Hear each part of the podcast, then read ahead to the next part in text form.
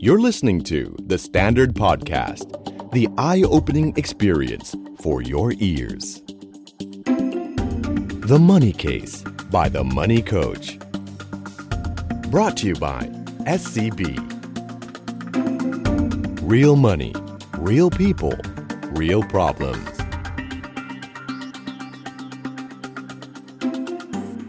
สวัสดีครับ สวัสดีคุณผู้ฟังทุกท่านนะครับ ขอต้อนรับ เข้าสู่เช้าวันจันทร์อันแสนสดใสกันอีกครั้งหนึ่งนะครับ แล้วก็เช้าวันจันทร์วันนี้ก็เหมือนเดิมนะครับ กับรายการ The Money Case by The Money Coach นะครับโดยผมนะครับจักรพงศ์เมธพันธ์นะครับ เอาละครับวันนี้นะครับเราก็มีเรื่องที่ออยากจะมาเล่ามาคุยกันนะครับ ผมเองเนี่ยล่าสุดได้ติดตามข่าวเกี่ยวกับเรื่องของธนาคารแห่งประเทศไทยนะครับ ที่เขามีแนวคิด นะที่ท่านท่านมีแนวคิดว่าจะมาควบคุมเรื่องของสินเชื่อบ้านนะครับ แล้วก็ต้องบอกเลยว่าเป็นข่าวอยู่ในช่วง 2-3 สัปดาห์ที่ผ่านมาเลยนะครับ เนื่องจากกระบวนการในการกู้ยืมเงินเนี่ยมีการปล่อยกู้นะครับเกินวงเงินหรือมูลค่าของสินทรัพย์เนี่ยไปพอสมควร แล้วก็มีแนวโน้มนะครับ ไม่ใช่มีแนวโน้มอย่างเดียวสิ เริ่มทำให้เกิดเป็นปัญหาแล้วนะครับ เริ่มมีหนี้เสียบางส่วนแล้วนะครับ ผมเองก็ได้ย้อนกลับไปดู EP เก่าๆของเรานะครับ เอ๊เราเคยคุยถึงการซื้อบ้านหรือเปล่า ไม่น่าเชื่อนะครับว่า เฮ้ย เรายังไม่ได้คุยกันเรื่องนี้เลย วันนี้ก็เป็นเรื่อง เป็น เป็นตอนที่ดีนะครับ ที่เราอยากจะมาคุยเรื่องนี้กัน เพราะว่าในมุมผมเนี่ย ผมเฉยๆนะ ผมไม่ค่อยสนใจ developer เขาหรอก หรือพวกบริษัทนะครับ พัฒนาสังหาริมทรัพย์เขาจะสร้างบ้านเขาขายอะไรราคาเท่าไหร่ผมเฉยๆ ธนาคารแห่งประเทศไทยจะมาคุมเรื่องของการกู้มากกู้น้อย ผมก็เฉยๆ ผมว่าสิ่งสำคัญที่สุดก็คือพวกเราเองครับ พวกเราในฐานะผู้บริโภค พวกเราในฐานะผู้ที่เป็นประชาชนทั่วไปเนี่ยเวลาเราจะใช้สินเชื่อเนี่ยผมว่าตรงนี้ต่างหากที่สำคัญคือเราต้องมีความรู้ แล้วก็อยู่กับสินเชื่อให้เป็นนะครับมีคนถามมานี่โค้ดว่ามานี่โค้ดครับเราไม่ควรเป็นหนี้ใช่ไหมครับ ผมบอกโอ้คงไม่ใช่นะครับหนี้มันอาจจะไม่ใช่เรื่องเลวร้ายทั้งหมดนะอย่างเช่นสินเชื่อกู้ซื้อบ้านเนี่ยคนเราทำงานมา 10 ปี 15 ปีจะให้ซื้อบ้านด้วยเงินสดก็กระไรอยู่นะเพราะฉะนั้นเราใช้สินเชื่อเพื่อมาสร้างโอกาสในการที่จะมีบ้านเป็นของตัวเอง ก็ก็ไม่ถือว่าเป็นเรื่องเสียหายอะไรนัก แต่สิ่งสำคัญที่สุดก็คือใช้มันให้เป็น เพราะเราต้องอยู่กับมันนานมาก โดยเฉพาะพวกสินเชื่อบ้านพวกนี้30 ปีนะจ๊ะน้องนะครับเดี๋ยวนี้ยาวๆไปแล้วนะ มีบางที่เริ่มทำให้ 35 แล้วนะครับนะฮะก็ยาวขึ้นนะตามอายุขัยของพวกเราที่นานขึ้น ทีนี้มาดูก่อนมาตรการของธนาคารแห่งประเทศไทยเนี่ยที่เขาเขาว่าว่ากันเนี่ยมันมันเรื่องอะไรแล้วมันจะโดนอะไรเราบ้าง ตอนนี้เนี่ยเขาก็เหมือนกับจะพยายามจะสกัดกั้นการปล่อยกู้ที่มันมันน่าเกลียดนะฮะปล่อยกู้ที่มันน่าเกลียดเนี่ยปกติมันเกิดกับกลุ่มไหน ปกติก็จะเกิดกับกลุ่มที่เป็นนักลงทุนก่อนนะฮะนักลงทุนที่จะเข้ามาจับเสือมือเปล่าอะนะเพราะเขาก็แบบโอ้โหมีการสอนนะไอ้กูรูมันก็สอนกันอะ แบบหึ่มกันเลยว่าเฮ้ยใช้เงินคนอื่น ใช้เงินคนอื่น ไม่ต้องใช้เงินตัวเอง แล้วก็ไปไงฮะกู้ให้มากที่สุดอะไรเงี้ยนะครับผมยกตัวอย่างนะที่มันกำลังเป็นปัญหาอยู่ตอนนี้ยกตัวอย่าง เช่น การกู้เพื่อลงทุน เสร็จแล้วพอเรากู้ลงทุนเนี่ยเรากู้เกิน ความหมายคือบ้านมันอาจจะ 1 ล้าน แต่เรากู้ไปล้านสองอย่างเงี้ยเสร็จแล้วก็มีการรับประกันกันว่า เดี๋ยวมันจะมีคนมาดูแลเรื่องของการหาคนเช่าให้ รับประกันก็คือเชื้อชวนเราให้ซื้อนั่นแหละ แต่พอซื้อปุ๊บมันไม่มีไง มันไม่มีใครมาเช่าไง ทีนี้คนที่ซื้อไปหลาย ๆ ห้อง เพราะหวังจะลงทุนรวย ๆ เป็น passive income เร็ว ๆ ก็ติดปัญหา ติดปัญหายังไง อสังหาริมทรัพย์เนี่ยวิธีการแก้ปลายทางเลยนะครับ ถ้าเกิดว่าอสังหาริมทรัพย์ที่เราซื้อมาลงทุนเนี่ยมันไม่ดี วิธีแก้ก็คือการขายทิ้งออกไป ทีนี้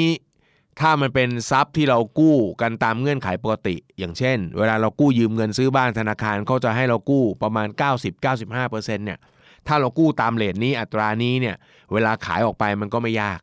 นึกภาพนะ บ้าน 1 ล้านเรากู้มา9 0 0 0 0นแล้วก็ใช้เงินตัวเองแสนหนึ่งลงทุนแบบเนี้ยนะ พอเวลามีปัญหาจริงๆ เราก็ขายเท่าทุนก็ได้ว่าล้านหนึ่งถูกไหมเราก็เอาแสนหนึ่งคืน9 0 0 0 0 0คืนแบงก์ไปก็จบเรื่อง แต่มันกลับกันไงถ้าของมันล้านหนึ่งเรากู้มาล้านสองไอ้ตอนจะขายทิ้งเนี่ยเราจะขายล้านหนึ่งก็ไม่ได้ เอาเท่าทุนก็ไม่ได้ จะขายล้านสองก็ไม่ได้ เพราะเพื่อนๆรอบๆเขาไม่ได้ขายล้านสองก็กลายเป็นว่าเราปล่อยของออกไปไม่ได้ สุดท้ายก็ต้องมาจม ทีนี้คนที่จมแล้วมันมีปัญหาที่มันจนเป็นหนี้เสียธนาคารแห่งประเทศไทยต้องออกมาวุ่นวายเนี่ยก็คือกลุ่มที่กู้กันแบบโอ้โหมันสามห้องสี่ห้องอะอันนี้ก็เป็นปัญหา ทีนี้เขาก็เลยบอกว่าไม่ได้แล้วเขาก็เลยมีมาตรการมา 3 ตัว 3 ตัวนะเราลองดูว่ามันเป็นอะไรยังไง มาตรการตัวแรกก็คือ อันนี้กระทบหมดเลยสำหรับคนที่ซื้อใหม่ หรือซื้อลงทุนโดนทุกคน นะเงื่อนไขก็คือต่อไปนี้นะฮะสินเชื่อจะต้องถูกควบคุมให้ไม่เกิน 100%นะของมูลค่าหลักทรัพย์ผมอธิบายคำคำหนึ่งก่อนในในศัพท์ทางการเงินเนี่ยมันจะมีตัวอักษร 3 ตัวเขาเรียกว่า LTV ฟังอีกครั้งนะครับ LTV LTV นี่คืออะไร LTV มันเป็นอัตราส่วนในการให้กู้ยืมเงิน เมื่อเทียบกับมูลค่าหลักทรัพย์ที่มาเอามาเป็นตัวจดจำนองหรือเป็นตัวค้ำประกัน นะครับภาษาอังกฤษมันก็ย่อมาจากคำว่า loan to value loan ก็คือเงินกู้นะครับ to นี่เวลาเวลาทางคณิตศาสตร์ to ก็เหมือนตัวหารเลยนะ value ก็คือมูลค่า ยกตัวอย่างเช่น ถ้าบ้านมูลค่า 1 ล้านอะตัวหารก็เป็น 1 ล้านนะ value 1 ล้านโลนให้กู้เท่าไหร่ล่ะ ถ้ากู้9 0 0 0 0 0 ก็เอา 9 0 0 0 0 ตั้ง หารด้วย 1 ล้าน คิดเป็นเปอร์เซ็นต์ออกมาก็คือ 90%แบบนี้โอเค แต่ถ้าเกิดบอกว่าบ้าน 1 ล้านเอาแวลูข้างล่าง 1 ล้าน แล้วปล่อยกู้ไปล้านสองเอาข้างบนล้านสองล้านสองหารด้วยล้าน เอาไปคูณร้อยซะทำเป็นเปอร์เซ็นต์ อันนี้ร้อยยี่สิบเปอร์เซ็นต์ไม่ work ละ มันก็จะติดปัญหาเหมือนที่ผมบอกไว้ข้างต้น ทีนี้ธนาคารเฮ้ยไทยก็กำชับเลยว่า ต่อไปนี้ใครมากู้ซื้อบ้านนะจ๊ะ ก็ต้องมา loan to value กันนะ อยู่ที่ไม่เกิน 100%โดย loan to value อันนี้หมายรวมถึงสินเชื่อทุกอย่างที่กู้ในคราวเดียวนะจ๊ะหมายความว่า เวลาเรากู้ซื้อบ้านปกติมันไม่ได้กู้แค่ค่าบ้าน เรากู้อะไรด้วย 2. บางคนมีกู้สินเชื่ออเนกประสงค์เข้ามาด้วย อเนกประสงค์นี่ก็เป็นอีกสัญญาหนึ่งนะ สัญญาต่างหาก มูลค่าก็ต่างหาก ดอกเบี้ยก็ต่างหาก แล้วก็ไม่ใช่ 30 ปีเหมือนดอกเบี้ยบ้านด้วย เรากู้บ้านด้วยสัญญา 30 ปีอ่าดอกเบี้ยอาจจะพักประมาณเริ่มต้นอาจจะถูกๆหน่อย3%แล้วก็มีกู้อเนกประสงค์ หลายคนก็แม่บ้านล้นๆมันอยู่ไม่ได้สิใช่ไหมมันก็ต้องไปตกไปแต่งกันหน่อยนะไปตกไปแต่งกันหน่อย เอาไปสักอีก 10% อันนั้นกู้ไปแล้ว 95 มานี่อีก 10 105 แล้ว บางคนอยากจะทำประกันด้วย เพราะเดี๋ยวนี้เขาจะมีเชื้อเชิญกันว่า ถ้าทำประกันคุ้มครองสินเชื่อบ้าน หรือที่เขาเรียกกันว่า MRTA ว่าวันนี้ตัวย่อเยอะเหลือเกิน MRTA นะครับ ถ้าอยากรู้คำเพิ่มไปเรียนกับรายการพี่บิ๊กได้ โฆษณาแฝง MRTA อันนี้คืออะไรอ่าก็คือประกันสินเชื่อบ้านว่า ถ้าเกิดว่าเฮ้ยเรากำลังผ่อนบ้านไปเนี่ยซึ่งมันยาวนะสาปีเฮ้ยเราเกิดเป็นอะไรไปซะก่อนท่านผู้ชมครับ เราเป็นอะไรไปซะก่อน ประกันตัวนี้มันก็จะไปเคลียร์หนี้บ้านให้ คนที่อยู่ข้างหลังเรา เป็นภรรยาเป็นสามีเป็นลูกๆ เราก็จะได้บ้านที่ปลอดภาระไป อันน่ามันเจ๋งมากใช่ไหมทีเนี้ยเดิมเขาก็จะให้กู้ 3 อย่างเนี่ยพร้อม ๆ กันไปได้ ก็คือกู้ซื้อบ้านกู้ตกแต่งแล้วก็มา กู้ทำประกันใช่ไหมเออแล้วก็มูลค่ามันก็กลายเป็นว่า เอา้า มันแพงกว่า และเอาเอาสินเชื่อทั้ง 3 ตัวเนี้ยรวมกันเนี่ย มันแพงกว่าตัวมูลค่าบ้าน ซึ่งเป็นหลักทรัพย์ค้ำประกัน คือตามหลักใด ๆ ในโลกเนอะ ถ้าใครมากู้ยืมเงินเราครับ เขาเอาของมาวางไว้ว่าพี่ ผมมีของมาค้ำประกันของอันนี้มูลค่าร้อยหนึ่ง ผมขอยืมเงินพี่ 200 ได้ไหมนึกออกไหมครับเเราก็ต้องบอกเขาว่าน้องนั่นประตูนะครับ ไปไกลๆเลยเห็นไหมเพราะว่าถ้าเกิดว่าเราเอาเขา เอาของ 100 มาวาง แล้วเอาเงินเรา 200 ไป เขาก็อยากเบี้ยวอยู่แล้วสิถูกไหมเพราะก็เบี้ยวก็ไม่เป็นไรนี่คุณก็ยึดของร้อยหนึ่งเข้าไปแต่เขาเอาเงิน 200 เราไปแล้ว เพราะฉะนั้นโดยหลักการแล้วเนี่ยสินเชื่อที่ให้เนี่ยมันต้องไม่แพงกว่าหรือมากกว่าตัวหลักทรัพย์ค้ำประกัน โลนมันต้องไม่มากกว่า value นะตอนนี้เขาก็เลยกำชับตรงนี้ ซึ่งผมเชื่อว่าสะเทือนพอสมควร นั่นหมายความว่าเทินเทินเทินเทินนั่นหมายความว่า มนุษย์ที่จะซื้อบ้านต่อจากนี้ จำเป็นขีดเส้นใต้จำเป็นใส่ดอกจันด้วยนะครับว่าเราจำเป็นจะต้องมีเงินดาวแล้ว เหมือนคนรุ่นเก่าซื้อบ้านเลยคนรุ่นเก่าเขาซื้อบ้านนี่เขาต้องดาวกันนะ ดาว5% ดาว 10%แล้วแต่แล้วก็กู้สินเชื่ออีก 90 95 แต่ยุคใหม่เนี่ยนะครับต้องบอกเลยว่า โอ้โห บริษัทพัฒนาสังหาริมทรัพย์ก็อยากขายของของเขาอะนะแบงก์เองก็อยากปล่อยสินเชื่อ ก็เลยทำสินเชื่อนั่นนู่นนี่บวกกันนะสัญญาหนึ่งฉบับ 2 ฉบับบวกกันไปมันจนเกินมูลค่าหลักทรัพย์ไป แล้วสุดท้ายมันเป็นความอันตรายเนาะเพราะว่าคนผ่อนไม่ไหวก็จะมีปัญหา ในมุมผมเนาะผมเป็นคนที่ซื้อบ้านตั้งแต่ยุคโอ้โห ปี 2546 ยุคนั้นก็ยังเป็นยุคที่เรายังจะต้องมีเงินดาวบางส่วน ธนาคารอยากจะเห็นเงินดาวเรา ซึ่งการมีเงินดาวนี่มันก็เป็นข้อดีนะครับ มันก็เป็นการสะท้อนอะปัจจุบันเรากู้บ้านเราดูอะไรกัน ดูง่ายครับ มันเสี่ยงไหมดูนะ เรามีบ้านเป็นหลักทรัพย์ค้ำประกันใช่ 2. เราเอาสลิปไปให้เขาดูนะว่าเรามีเงินเดือนแน่นอนเป็นประจำทุกเดือน แล้วจบเลยนะ การมีสลิปหลักฐานรายได้เนี่ยมันไม่ได้บอกนะว่าคนคนนั้นเนี่ยจะเก็บตังค์ได้หรือเปล่า นั่นหมายความว่า เขาอาจจะมีเงินเดือนสามหมื่นก็จริง แต่เขาใช้ทุกเดือนไม่เหลือครับ ดังนั้นถ้าเขาจะเปลี่ยนจากการเช่ามาเป็นผ่อนบ้านเนี่ยแล้วถ้าค่าผ่อนมันแพงกว่าค่าเช่ามากๆเนี่ยโอ้โหเขาจะเอาเงินที่ไหนมันเห็นตั้งแต่แรกแล้ว เพราะฉะนั้นในมุมนึงเนี่ยเงินผ่อนเนี่ยมันมีจุดเด่นอย่างหนึ่งก็คือเฮ้ยถ้าคนคนนี้พอจะมีเงินผ่อนได้ในวงเล็บนะครับแม่พูดอย่างนี้เสร็จโอ้ยอย่างนี้ไม่ยากครับโค้ดอย่างนี้เราก็ไปกู้เข้ามา แล้วก็เอามาดาวนะครับ แม่สองเด้งไปเลยนะครับ ถ้าเราเก็บเงินดาวเองเนี่ย ข้อที่มันเจ๋งมากก็คืออแสดงว่าคนคนนี้แต่ละเดือนพอจะมีเงินเหลืออยู่บ้างแล้วนะแสดงถึงวินัยทางการเงินที่พอจะใช้ได้ และน่าจะทำให้เชื่อมั่นเล็กๆนะครับ เล็กๆได้ว่าเขาน่าจะผ่อนได้ไปจนครบสัญญาได้นะครับอ่านี่คือมาตรการแรก มาตรการที่ 2 ผมเชื่อว่าน่าจะสะเทือนพี่ๆนักลงทุนที่จะมาจับเสือมือเปล่ามากๆเลยนะครับ มาตรการนี้ก็คือเมื่อไหร่ก็ตามที่ท่านจะซื้อบ้านหลังที่2วิธีดูเขาดูยังไงเขาบอกว่า ถ้าคุณจะกู้บ้านหลังที่ 2 นับยังไงเป็นบ้านหลังที่ 2 ก็คือเมื่อคุณยื่นกู้ปุ๊บเราไปตรวจในเครดิตบูโรพบว่าคุณยังมีการผ่อนบ้านหลังเดิมอยู่ หลังเดิมยังผ่อนไม่หมด อันนี้ก็จะนับเป็นหลังที่ 2 แต่ถ้าเกิดเราบอกว่าผมมีหนึ่งหลังแล้วครับโค้ดแล้วก็ผ่อนหมดไปแล้ว จากนั้นผมรวยครับโค้ดขีดเส้นใต้รวยครับโค้ดจะซื้ออีกหลังหนึ่งอ้าวบ้านมีอยู่แล้วหนึ่งหลัง ผ่อนหมดแล้ว จะซื้ออีกหลังหนึ่งไปขอสินเชื่อแบงก์แบงก์กลับไปตรวจข้อมูลไม่มีการผ่อนบ้านอยู่เดิม อันนี้ก็ไม่เข้าเงื่อนไขนี้นะฮะพราะฉะนันจะเข้าเงื่อนไขนี้ก็ต่อเมื่อน้องครับ พี่ไปดูแล้วของน้องในนั้นมีอยู่สี่หลังนะครับหรือมีอยู่หลังหนึ่งอยู่แล้วอย่างเงี้ยอันเนี้ยไม่ได้ละถ้าเข้าแบบนี้ปุ๊บเขาบอกเลยว่าหลังที่ 2 ที่จะกู้ซื้อนั้นต้องมีเงินวางดาว 20%ห้าเปอร์เซ็นต์ยังเหนื่อยเลยถูกไหมยี่สิบเปอร์เซ็นต์นี้ก็ถือว่าหนักพอสมควรนะครับ ซึ่งซึ่งอันเนี้ยผมดูแล้วเนี่ย คนที่ออกมาโวยวายก็น่าจะเป็นกลุ่มที่เขาอยากจะนะใช้สิทธิ์เงินกู้ แล้วก็ลงทุนกันให้เต็มเหนียวนะครับ แต่ต้องบอกนะครับว่าในฐานะที่เป็นนักลงทุนแนวโบราณอย่างผมเนี่ยผมเป็นคนลงทุนตั้งแต่สมัยปี 46 เนี่ย แล้วก็ลงทุนมาประเภทว่าทำไปหนึ่งหลังก่อนเนาะแล้วก็ทยอยส่งทยอยตัด พอหนี่เหลือน้อยถูกไหมแล้วก็ไปถามแบงก์ใหม่ว่าเออหลังที่2เนี่ยผมซื้อได้ไหมผมมีกำลังซื้อไหมค่อยมาตรวจกัน ผมไม่ใช่แบบโอ้โหไอเด็กสมัยใหม่ที่มันฮึกเหิมกันเหลือเกินนะกู้ทีเดียว 4 ห้องเพราะรู้ว่าเขาตรวจเครดิตไม่ทันอย่างเงี้ยไอ้นี่มันเป็นการแบบเนาะมันดูฉวยโอกาสอะแล้วสุดท้ายแล้วความเสี่ยงมันกลับมาที่ตัวเรา นะครับอ่าเพราะฉะนั้นในมุมของคนที่ลงทุนแบบสไตล์โบราณ ค่อยเป็นค่อยไปกล้าพูดเลยว่า วิธีนี้ไม่ได้กระทบเลย ไม่ได้กระทบเลยนะครับ แต่จะเจ็บปวดหน่อยสำหรับผู้ที่ไม่ได้แบบมีเงินเก็บเงินออม แล้วจะมาฉวยโอกาสใช้สินเชื่อเพื่อการลงทุนนะฮะเพราะฉะนั้นบ้านหลังที่ 2 ถ้ายังมีบ้านหลังแรกอยู่ หลังที่ 2 กู้โดน 20%นะจ๊ะวางดาวน์นะจ๊ะอีกอันหนึง อันนี้ผมไม่แน่ใจว่ากระทบมากน้อยก็คือสำหรับคนที่จะกู้ซื้อบ้านหลังละ10ล้านเออโปรดิวเซอร์เอาไหมครับสักหลัง50ล้านนะครับหลังละ10ล้านต้องดาวน์20%เหมือนกัน เอ้ผมว่าอันนี้ไม่แน่ใจเหมือนกันว่าคนที่จะซื้อบ้านหลังละ10ล้าน ผ่อนเดือนละ60,000เนี่ยโดยหลักๆก็น่าจะมีเงินเก็บพอพอจะดาวน์ได้มั้งฮะสองล้านนะครับ อันนี้คือสามมาตรการนะสามมาตรการที่ฟังมาถึงตรงนี้คือเขามาแน่ มาตรการนี้มาแน่ๆนะครับ ตอนนี้ก็กำลังอยู่ในระหว่างที่ฟังความคิดเห็นจากหลายๆฝ่าย ซึ่งเอาเข้าจริงต้องบอกว่าเป็นเรื่องที่ดีนะครับ ในมุมผมนะมุมส่วนตัวนะอะใครไม่ชอบไม่เป็นไร แต่มุมส่วนตัวผมรู้สึกว่าเนี่ยคือการป้องปรามแล้วก็ป้องกัน คนที่ไม่รู้อิโนอิเน่แล้วก็หลอกให้ใช้สลิปไปลงทุน หรือแม้กระทั่งเจ้าตัวเองเนี่ยโลภแล้วก็มักง่าย อยากจะใช้สินเชื่อเยอะ ๆ เกินกำลังตัวเองนะครับเขาเรียกว่า over finance นะฮะพวกนี้อันตรายมาก over finance เนี่ยวันที่เราทำสินเชื่อเราไม่เห็นปัญหานี้หรอก แต่เมื่อไหร่ที่เรามีภาระต้องผ่อน แล้วผ่อนมันไม่ได้ ผมบอกได้เลยว่ามันมารุมมาตุ้มมาก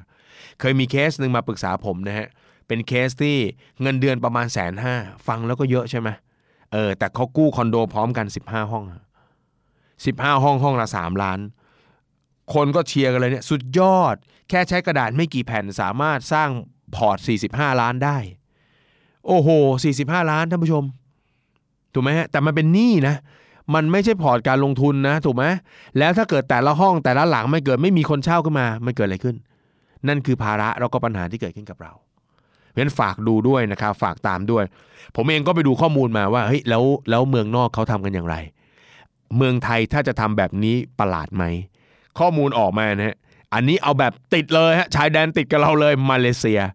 มาเลเซียเนี่ยมีเงื่อนไขอย่างนี้เลยครับว่า เมื่อไหร่ที่จะกู้ซื้อบ้านหลังที่ 2 3 4 แต่ละหลังจะต้องมีเงินดาวเพิ่มขึ้น หลังละ 30%สมมุตินะฮะกู้หลังแรก 100%จะซื้อหลังที่ 2 วางดาวน์30%นะจ๊ะจะเอาหลัง 3 ได้จ้ะ60จ้ะถูกไหมเออ ก็จะไปเรื่อยๆแบบนี้ ขึ้นเพิ่มขึ้นทีละ 30%นะเพราะว่าอย่าลืมนะทำไมเขาถึงทำแบบนี้ เพราะนี่คือสินเชื่อที่อยู่อาศัย ถ้าคนหนึ่งซื้อบ้านเกิน3หลังก็ก็ก็แปลกแล้วอะใช่ไหมเออมันมันมันผิดวิสัยแล้วที่เราจะมีบ้านอยู่อาศัยเกิน3หลังใช่ไหมฮะอย่าลืมนะ อันนี้บนอยู่บนฐานคิดของสินเชื่อที่อยู่อาศัยไม่ใช่สินเชื่อธุรกิจ สินเชื่อธุรกิจ ธุรกิจคุณมีกำลังจะซื้อกี่หลังก็ได้ คุณจะเอามาปล่อยเช่าคุณจะเอามาเก็งกำไรนั่นเรื่องของคุณเพราะนั่นมันเป็นสินเชื่อธุรกิจเนาะสิงคโปร์สิงคโปร์นี่หลังต่อไปนะแต่ละหลังนะถัดกันไปนะ 25ถึง65นะครับแล้วแต่แบงค์นะแล้วแต่แบงค์นะ เพราะฉะนั้นต้องบอกเลยว่า จากแต่ก่อนที่เราไม่มีเงื่อนไขอะไรเลย กับตอนนี้ที่กำลังจะมีเงื่อนไขขึ้นมาเป็น 20%ไม่ได้แตกต่าง ไม่ได้เป็นเรื่องประหลาดอะไรใดๆในโลกเลยนะครับถ้าใครที่ชอบอ้างเมืองนอกนะดูซิเมืองนอกเขายังไม่ทำกันเลยเขาทำนะครับ แล้วเขาทำหนักกว่าเราด้วยนะฮะเพราะฉะนั้นเขาก็มองอยู่แล้วว่าการโอเวอร์ไฟแนนซ์ให้กับบุคคลบุคคลหนึ่ง ซึ่งไม่มีความสามารถในการผ่อนชำระนั้น อันนั้นเป็นเรื่องอันตรายมากนะครับ อ่าเพราะฉะนั้นอันนี้ก็คือมาตรการของธนาคารแห่งประเทศไทยที่เสนอเข้ามานะครับจะเกิดขึ้นจริงหรือไม่เกิดขึ้นจริง ผมเฉยๆ ถ้าเกิดขึ้นจริง ผมว่าเราเรียนรู้ว่าจะใช้มันเป็นประโยชน์ ในการบริหารจัดการเงินของเราอย่างไรนะครับ ทุกทุกเรื่องในโลกครับไม่ว่าจะเป็นการลงทุนหรือการทำงานอะไรก็ตาม ผมว่ามันมีกติกาของมันเนาะเพราะฉะนั้นถ้าเราเข้าใจกติกาให้ลึกซึ้ง แล้วก็ใช้สิทธิ์ ใช้ประโยชน์จากกติกาให้ถูกต้องนั่นน่าจะเป็นเรื่องดีนะครับ คุณผู้ฟังครับ ถ้าเมื่อไหร่ที่ต้องการเงินด่วนขึ้นมา แล้วคุณคิดจะไปพึ่งพางเงินกู้นอกระบบ ขอให้คุณคิดใหม่นะครับ วันนี้ผมขอแนะนำดีจังโอนเงินเข้าบัญชี บริการที่จะช่วยเปลี่ยนวงเงินบัตรเครดิตคงเหลือของคุณเป็นเงินสด โอนเข้าบัญชีเงินฝาก SCB ได้ทันที เมื่อทำรายการเสร็จ ให้คุณผ่อนจ่ายเบาๆ ด้วยอัตราดอกเบี้ยแบบคงที่ ช่วยเพิ่มความคล่องตัวให้ชีวิตหรือธุรกิจ ด้วยเงินก้อนตั้งแต่ 10,000 บาท จนถึงสูงสุด 500,000 บาทต่อครั้ง ขึ้นอยู่กับวงเงินบัตรเครดิตคงเหลือของคุณ ทำรายการเองง่ายๆ ผ่าน SCB Easy App เสร็จไวภายใน 1 นาที เพียงเลือกบัตรเครดิตที่ต้องการทำรายการ และเลือกบริการอื่นๆ จากนั้นเลือกดีจัง โอนเงินเข้าบัญชี ใส่จำนวนเงินที่ต้องการ แล้วเลือกทำการผ่อนชำระแบบรายเดือน ซึ่งคุณสามารถเลือกระยะเวลาผ่อนชำระได้ ตั้งแต่ 4 เดือน 6 เดือน 8 เดือน หรือสูงสุด 10 เดือน บริการดีจัง โอนเงินเข้าบัญชี อีกหนึ่งบริการดีๆ ที่เป็นเงินฉุกเฉินเพื่อคุณ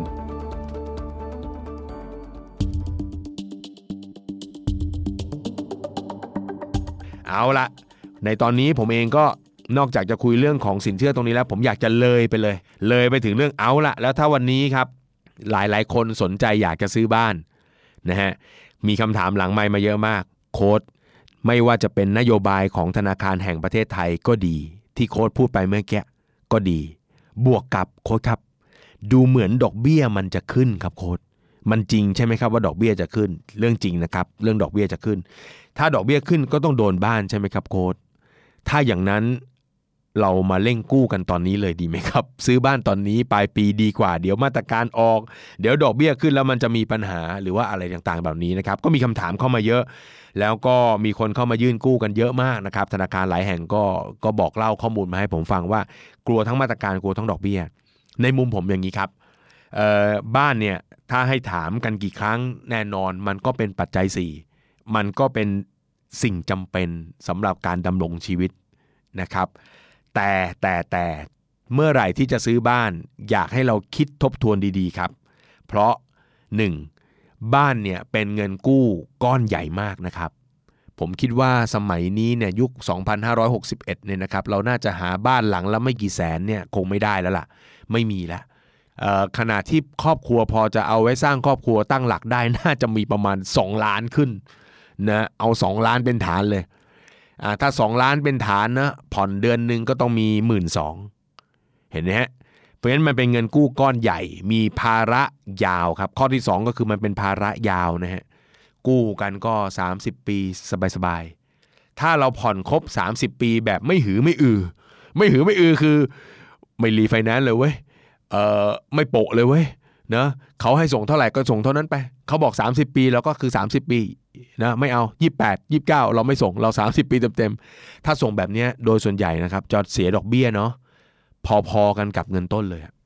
เรียกว่าถ้าไม่รู้จักวิธีการบริหารจัดการเนาะเอาละหนึ่งก็คือเงินกู้ก้อนใหญ่ 2 ภาระยาวนะครับแล้วก็ 3 ก็คือ มันมีค่าใช้จ่ายอื่น ๆ ที่ตามมาหลังจากการมีบ้านด้วย เราซื้อบ้านเสร็จปุ๊บมันไม่จบนะจ๊ะน้องจะไปอยู่บ้านไปเปลือยๆเหรอจ๊ะก็ต้องมีเฟอร์นิเจอร์ต้องมีอุปกรณ์ต่างๆเพราะฉะนั้นเวลาเราซื้ออะไรเข้าไปในบ้านเนี่ย โดยปกติเขาตีอย่างนี้ครับเขาบอกว่าเออของที่ไปเติมในบ้านเนี่ยมันก็ต้องดูหรูดูดีสูสีกับตัวบ้านใช่ไหม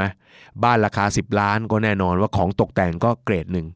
ถ้าเราบอกว่าเราซื้อ1ล้านล้านห้าอยู่ไปก่อนครับแล้วเดี๋ยวก็หาทางหยับขยับขยายอะเราก็บอกเราไม่ซีเรียสมากที่ข้าวของจะแพงมากน้อยเพียงเขาบอกเลยว่าเตรียมไว้เลยตกแต่งประมาณสักประมาณ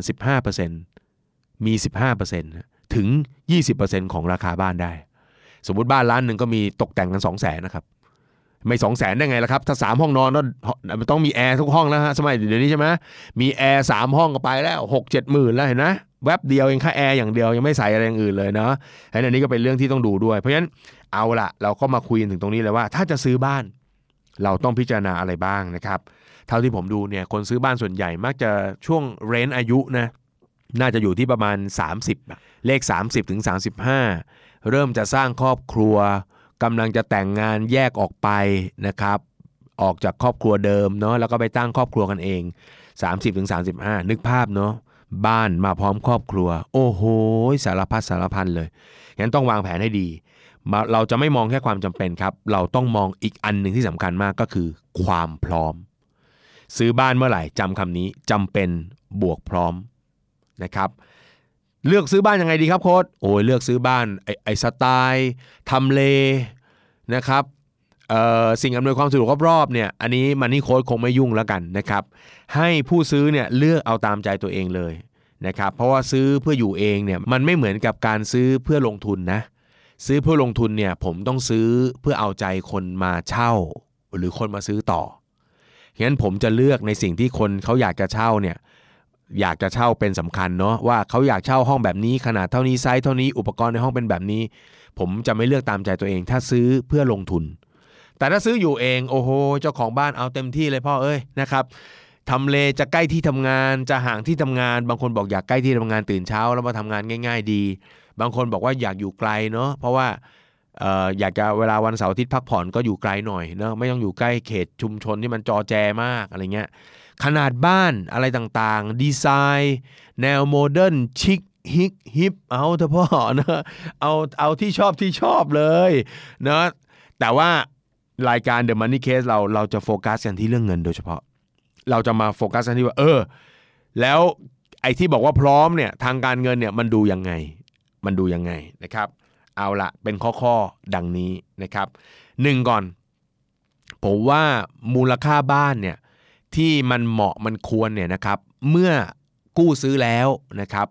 ไม่ควรสร้างภาระทางการเงินให้มากเกินไปนะฮะโดยปกติผมเอาอย่างนี้ตีกลมๆว่า ถ้าค่าผ่อนบ้านเนี่ยนะฮะมันสักประมาณ 30%ของรายได้ อันนี้ผมว่าพอไหว 30%นะยกตัวอย่างเช่น สมมุติว่าเราเงินเดือนสัก 30,000 บาทละกันเอาเราเงินเดือน 30,000นะ30,000ปุ๊บเราอยากจะไปซื้อบ้านราคาเอาซื้อคอนโดแล้วกันเอาคอนโดคอนโด 2 ล้านคอนโด 2 ล้าน ตอนนี้ก็ส่งประมาณหมื่นเศษๆเนี่ยนะหมื่นนิดๆอย่างเงี้ยนะเออหมื่นนิดๆ เงินเดือนเราประมาณ 30,000อย่างเงี้ยเอออันนี้มันสูสีกันนะเงินเดือน 30,000ผ่อนสักหมื่นเศษๆนิดๆนะครับเออคือหมื่นเศษนี่คือไม่ใช่หมื่นเก้านะครับตกคว่ำเลยครับหมื่นเก้านี่ไม่ใช่หมื่นเศษนะครับอันนี้มันจะประมาณหมื่นหนึ่งหมื่นหนึ่งเนี่ยประมาณเนี้ยอ่าหมื่นหนึ่งหมื่นหนึ่งอย่างเงี้ยอันนี้คือประมาณแต่แต่สามสิบเปอร์เซ็นต์นิดๆอะอย่างเงี้ยมันจะไม่เป็นภาระให้เราเกินไป แต่บางคนแบบใจสู้ฮะตัวไม่ไหวแต่ใจสู้บางทีเราก็ซัดไปแบบครึ่งหนึ่งอย่างเงี้ยโอ้โห หนักเกินไป เช่น เงินเดือน 3 0,000ผ่อนบ้านหมื่นหกหมื่นเจ็ดอย่างเงี้ยอันนี้มันก็เหนื่อยนะ เพราะว่าอย่าลืมว่า 3 0,000 ที่เราได้มาในแต่ละเดือนเนี่ยมันไม่ได้เต็มอะมันไม่ได้เต็มอะมันถูกหักภาษีมันถูกหักประกันสังคม ถูกหักสำรองเลี้ยงชีพถูกหักกบขไปอีกนะเห็นต้องวางแผนดีเอาสัก 30%เนี่ยมันถือว่าไม่แบกเกินไป ไม่แบกน้ำหนักเกินไปนะครับ อันที่2นะครับที่อยากให้มองก็คือว่าคืออันอันข้อหนึ่งที่ผมพูดถึงนี่คือผมไม่สนใจนะว่าคุณจะไปจัดไฟแนนซ์เท่าไหร่นะจะดาวเท่าไหร่ดีจะอะไรเท่าไหร่ เอาเป็นว่าเมื่อต้องส่งอะคุณจะดาว10 ดาว 5 จะกู้ร้อยไม่รู้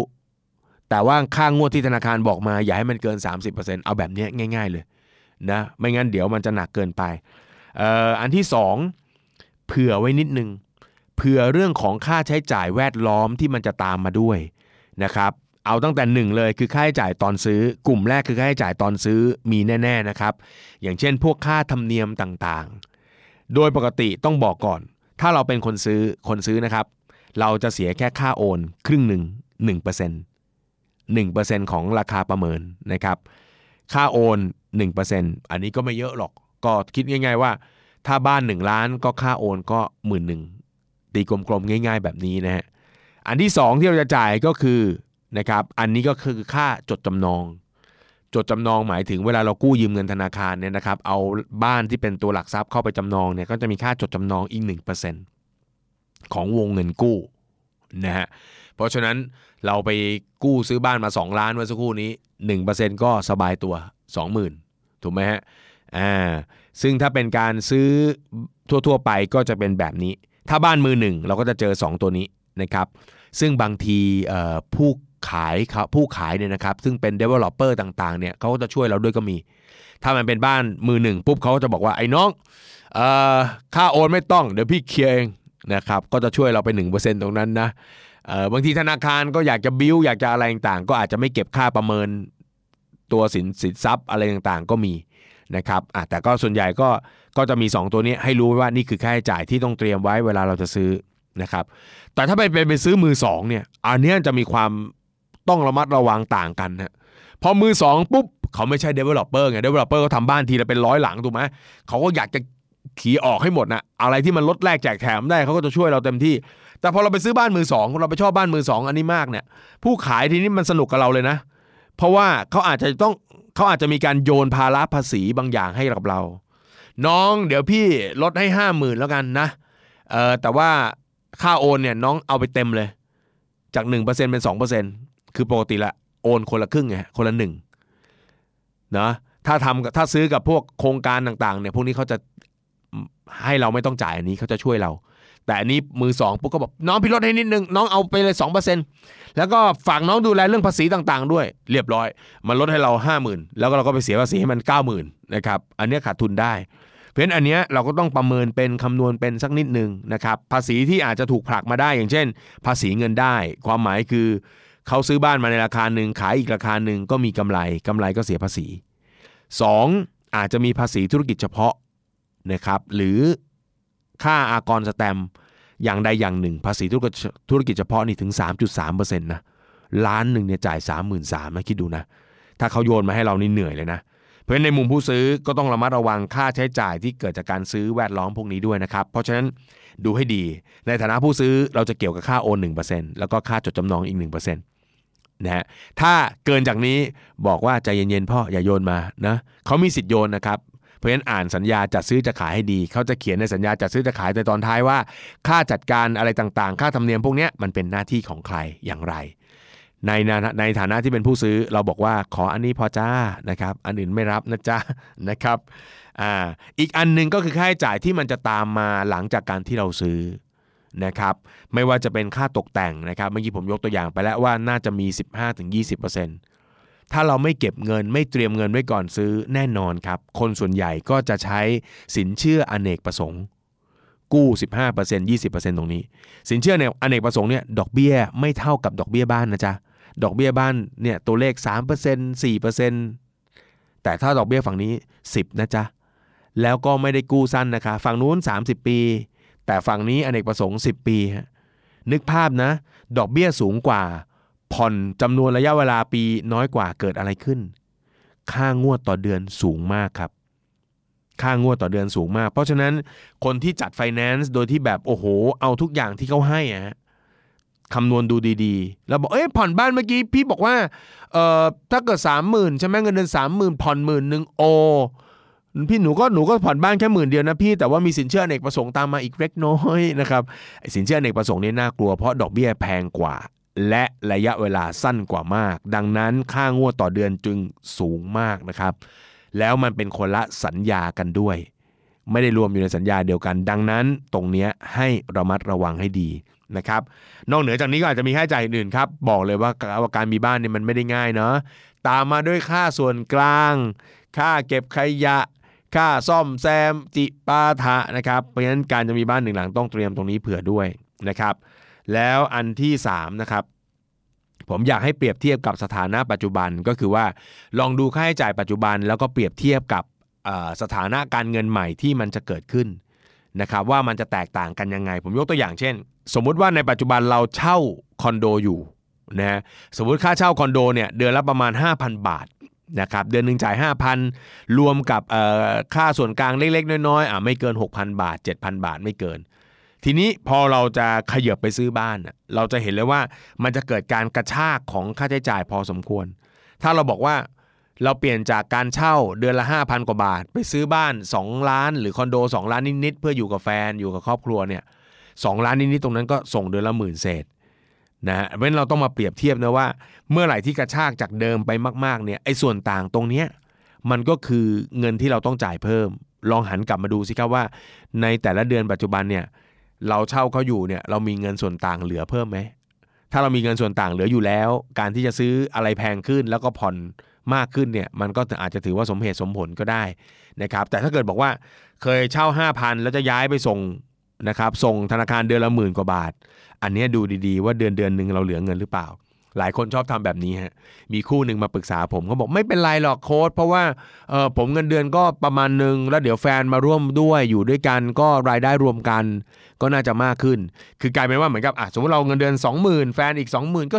40,000 ผ่อนหมื่นกว่าบาทโอไม่โค้ดเนอะไหมฮะแต่พอมันรวมกันจริงๆปุ๊บมันมีค่าใช้จ่ายอื่น ๆ จิปาถะในครอบครัวอีกนะ นี่ยังไม่รวมว่าบางคนเนี่ยเขามีแบ็กกราวบางอย่างอย่างเช่นเขาจะต้องส่งเงินเลี้ยงดูครอบครัวในอดีตของเขาด้วย เพราะฉะนั้นเราจะเอาเงินเดือนมานับไม่ได้นะ ข้อนี้ที่ผมอยากจะแนะนำก็คือ เอ้ย เราจะต้องเหมือนกับทำงบการเงินใหม่เลยว่าถ้าปัจจุบันเราเช่าอยู่ 5,000 ปัจจุบันเราเหลือเงินต่อเดือนเท่าไหร่ แล้วถ้าเกิดว่า ทำแบบงบการเงินสมมุติขึ้นมาว่า เอ้ย แล้วถ้า 5,000ตรงนี้เราเปลี่ยนออกเนาะแล้วเราเปลี่ยนเป็นบ้านเนาะเปลี่ยนเป็นบ้าน แล้วเราต้องส่งเอง เปลี่ยนจาก 5,000เซ็นส่งเดือนละหมื่นห้ากระแสเงินสดเราเป็นยังไงบ้าง ผมว่าเรื่องนี้เป็นเรื่องสำคัญที่ต้องดู ทั้งนี้ให้เปรียบเทียบแบบองค์รวมหรือโดยรวม ความหมายคือ ถ้าการเปลี่ยนจากการเช่าไปเป็นการซื้อ มันทำให้เกิดค่าใช้จ่ายโดยรวมลดลงได้ อันนี้ก็อาจจะเป็นข้อพิจารณาที่เหมาะสมก็ได้ ยกตัวอย่างเช่น จริงอยู่ครับโค้ดตอนนี้ผมเช่า 5,000 แต่ถ้าเกิดว่าผมเปลี่ยนไปซื้อเนี่ยผมต้องเช่าเออผมต้องผ่อนหมื่นหนึ่งครับ มันกระชากขึ้น 5,000 ก็จริง แต่ว่าออฟไอที่ที่ซื้อใหม่เนี่ยมันอยู่ใกล้ออฟฟิศมากครับขนาดที่ว่าเดินไปออฟฟิศได้ หรือนั่งรถนิดเดียวก็ถึงออฟฟิศแล้ว มันจะลดค่าใช้จ่ายลงไปได้อีกประมาณ 3,000 อ่าอย่างนี้มันก็มีความใกล้เคียงแล้ว เพราะว่าค่าเช่า 5,000บวกไอ้ค่าเดินทางที่มันนะหายไปอีก 3,000 เออมันก็เริ่มจะคุ้มค่าแล้ว เพราะฉะนั้นอันเนี้ยมันอาจจะต้องเปรียบเทียบในเชิงองค์รวมนะฮะอย่าเอาเช่ากับผ่อนมาแบบลุยกันตรงๆ อันเนี้ยอาจจะเกิดเป็นปัญหาได้นะครับอ่าสุดท้ายปลายทางทั้งหมดนะครับเรื่องของการไฟแนนซ์เงินทั้งหมดเนี่ยอยากจะให้ทุกคนระมัดระวังนะครับ แล้วก็ มองถึงอนาคตไว้เยอะเวลาคนถามผมว่า เวลาจะกู้ยืมเงินทำอะไรสักอย่างหนึ่งเนี่ย อะไรคือหัวใจที่เราต้องคิดให้มากที่สุดสำคัญเป็นอันดับที่หนึ่งผมบอกเลยว่า แม่อยากกลับไปที่ปรัชญาอันทรงคุณค่าของคนไทยทั้งประเทศครับ ก็คือปรัชญาเศรษฐกิจพอเพียงนะฮะหนึ่งมีเหตุผลหน่อยดีไหมว่าเราทำไมต้องซื้อเอาให้เคลียร์คัดนะครับอย่าเอาความอยากตั้งอย่างเดียว ถ้าเอาความอยากตั้งเนี่ยโอ้ชีวิตเราต้องเติมเต็มความอยากไม่รู้จบเลย เราทำไมต้องซื้อหาเหตุผลเนาะถ้ามีเหตุผลที่สตรองพออย่างเช่น ต้องการจะสร้างครอบครัวใหม่นะมีความจำเป็นต้องซื้ออาไม่ว่ากัน 2. ประเมินประมาณตัวเอง นกน้อยทำรังแต่พอตัวนะครับ เริ่มต้นก่อนว่าเฮ้ยเราซื้อในขั้นต้นเนี่ยแค่ไหนมันไหวเคยมีลูกศิษย์คู่หนึ่งมาปรึกษาผมผมยังจำได้ดีเลย แล้วผมก็รู้สึกว่ารู้สึกผิดกับตัวเองที่ ไม่พยายามปรามเขาอะโดยปกติผมเวลาใครที่มาปรึกษาเนี่ยผมก็จะดุดุนะถ้าเกิดว่าหลักคิดการเงินไม่ถูกต้องมันนี่โค้ดก็จะดุแต่ว่าวันนั้นก็เป็นลูกศิษย์ที่เออที่เขาเขาแบบเขาเรียกอะไรไม่ฟังเราอะนะเราก็แบบเออไม่ฟังเราก็เรื่องของมึงอะไรเงี้ยนะครับ แล้วก็ปล่อยปล่อยปล่อยเขาไป น้องคู่นี้เขาสองคนเนี่ยนะครับอายุประมาณ 27-28 ก็ถือว่าเป็นวัยที่กำลังเตรียมสร้างครอบครัวนะเขาก็มาปรึกษาว่าจะซื้อบ้านนะ ผมจำได้ว่าตอนนั้นเขาพูดว่าบ้านประมาณ 5 ล้านนะครับเมื่อประมาณ 5 ปีที่แล้ว 5 ล้านนะครับโอ้โหคนอายุ 27 28 ซื้อบ้าน 5 ล้านนี่ต้องคิดให้ดี 5 ล้านเนี่ยส่งเดือนละประมาณ 30,000นะฮะสามหมื่นถ้าเราเอาสูตรของผมบอกว่าเงินผ่อนบ้านไม่ควรเกิน 30%คู่นี้ก็ควรจะต้องมีรายได้รวมกันประมาณแสนหนึ่งเนาะประมาณแสนหนึ่งอะถ้าบ้าน 5 ล้านนะเนาะบ้าน 5 ล้านส่ง 30,000เขาควรจะมีรายได้ประมาณแสนหนึ่ง แต่ 2 คนนี้มีรายได้ประมาณ 50,000 บาทครับ รวมกัน 50,000 คือผมฟังแล้วก็บอกว่ามันเหนื่อยแน่นอน เพราะว่าคุณได้เงินมา 50,000 คุณก็ได้ 50,000 ไม่เต็ม มีรายการหักอย่างที่เราว่าให้ฟัง แล้วคุณมาจ่ายบ้านเขา30,000 มันเหลือกินหมื่นกว่าบาทนะเนาะ แล้วผมก็ยังไม่ยังไม่อยากคิดว่าคุณต้องมีรถกันอีกหรือเปล่านะครับ แต่เขาก็บอกว่าเออเขาเขาคิดมาแล้วนะครับเขาเขาเขาคิดมาดีแล้วเขาโตแล้วเขาคิดว่าเขาเอาเอาอยู่อะนะครับเออเขาเขาจัดการของเขาได้แล้วก็ เหมือนกับแบบเออแล้วแล้วแต่แกแล้วกันพูดแล้วไม่ฟังนะครับ แล้วก็เป็นไปตามคาด ผ่านไป 2 ปีก็กลับมาปรึกษาทีนี้มาปรึกษาในมุมใหม่ละว่าผ่อนไม่ไหวทำไงดี แล้วการที่มีรายได้น้อยนะครับ เกินจากอัดเมื่อเมื่อเทียบกับจริงๆรายได้ห้าหมื่นก็ไม่น้อยนะแต่เมื่อเทียบกับอัตราการผ่อนแล้วเนี่ยมันเหลือมันมันถือว่าสูงมากเนี่ยต้องบอกเลยว่าเวลาแก้ให้ปลดปัญหานี้เนี่ยมันจะยากพอสมควร แล้วเหนื่อยใช้เวลาพอสมควร ที่แย่สุดก็คืออสังหาริมทรัพย์เป็นทรัพย์สินที่ไม่สามารถขายทิ้งได้ดังใจนึกนะครับ วันนี้บอกไม่เอาแล้วครับโค้ดติดลบมากเลยอยากจะปล่อยมันออกไป วันนี้อยากจะขายขายไม่ได้นะครับ ทรัพย์ดีๆเนี่ยประกาศขายยังต้องมี 3-4 เดือนเลยฮะอย่างแย่ๆอย่างเร็วๆนะ แล้วถ้าแย่ๆนี่คือโอ้โหผมเห็นแบบปี 2 ปีขายไม่ได้ก็มีนะครับเพราะฉะนั้นเอาแบบมันที่พอประมาณตัวเองอะครับอย่าอย่าเกินไปนักนะครับ แล้วอันที่3เนี่ยผมว่าอันนี้สำคัญที่สุดอยากจะให้ใส่ดอกจันเลยก็คือ การมีภูมิคุ้มกันนะเมื่อไหร่ที่ก็ตามที่จะกู้ยืมเงินใครคำตอบที่จะต้องตอบตัวเองให้ได้ก็คือ เราสามารถชำระคืนเขาได้แน่ ๆ ใช่ไหมนะครับถ้าเราสามารถชำระคืนเขาได้แน่ ๆ ไม่เอาแบบมองโลกสวยมองโลกสีชมพูนะ ผมถือว่ามันโอเค นะครับถ้าเราบอกเออได้ครับโค้ดแล้วถ้าเกิดเงินตรงนี้หายไปผมก็มีเงินสำรองอยู่ครับ มันคือการคิดวางแผนอย่างละเอียดรอบคอบนะครับปรัชญานี้ยังใช้ได้แล้วก็เหมาะสมในทุกสถานการณ์ทุกช่วงอายุช่วงวัย ทุกการตัดสินใจใด ๆ ก็ตาม อะไรก็ตามที่จะเป็นการผูกพันภาระหนี้ในยาวๆอย่างเช่นการกู้ยืมเงิน อย่าลืมเรื่องนี้สำคัญครับ มองวันข้างหน้า ถามตัวเองว่าเราจัดการกับปัญหาได้ตลอดระยะเวลาสัญญานี้หรือไม่อย่างไรนะครับ ก็ฝากเอาไว้นะครับ ต้องบอกเลยว่าอยู่ในวงการการลงทุนในสังหาริมทรัพย์มานานนะครับ แล้วก็เห็นการเวียนว่ายตายเกิดนะครับ คนที่เข้ามาด้วยความรู้นะครับมาลงทุนหรือแม้กระทั่งซื้อบ้านอยู่เองเนี่ยนะครับภายใต้ความพร้อมอความรู้ความเข้าใจที่เหมาะสม ผมก็เห็น ผมก็เห็นเขามีชีวิตที่ไม่เดือดร้อนนะฮะแต่ใครที่เข้ามาด้วยความเร่ง ความเร็ว ต้องการความสำเร็จเร็วๆผมก็เห็นเจ็บตัวกลับไปตลอดนะครับ เพราะฉะนั้นจำไว้ว่าเงินกู้ไม่ใช่เงินเรานะครับ มันมีภาระทางการเงินเสมอศัพท์สำคัญทางการเงินของโลกใบนี้คือคำว่า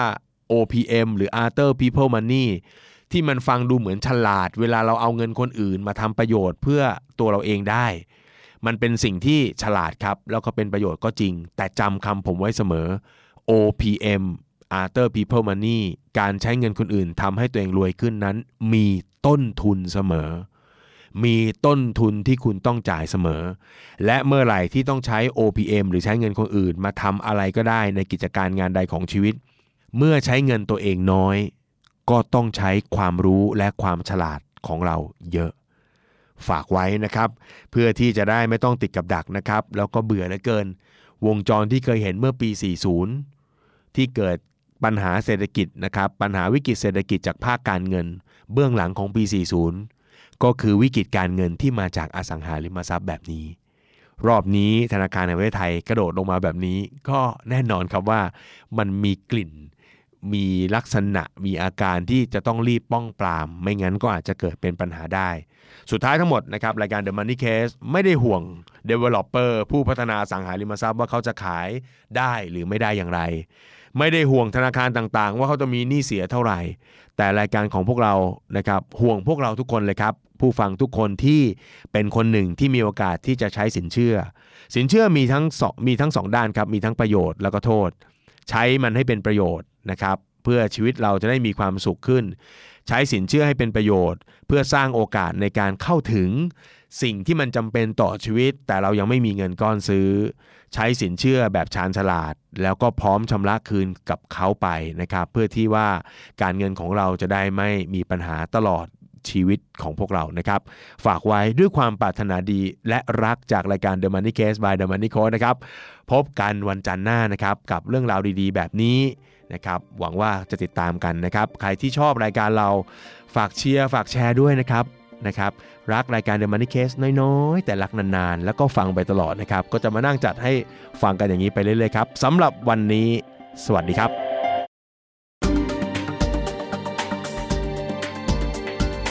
ติดตามทุกรายการของ The Standard Podcast ทาง Spotify, YouTube และทุกที่ที่คุณฟัง podcast ได้แล้ววันนี้ The Standard Podcast. Eye Opening for your ears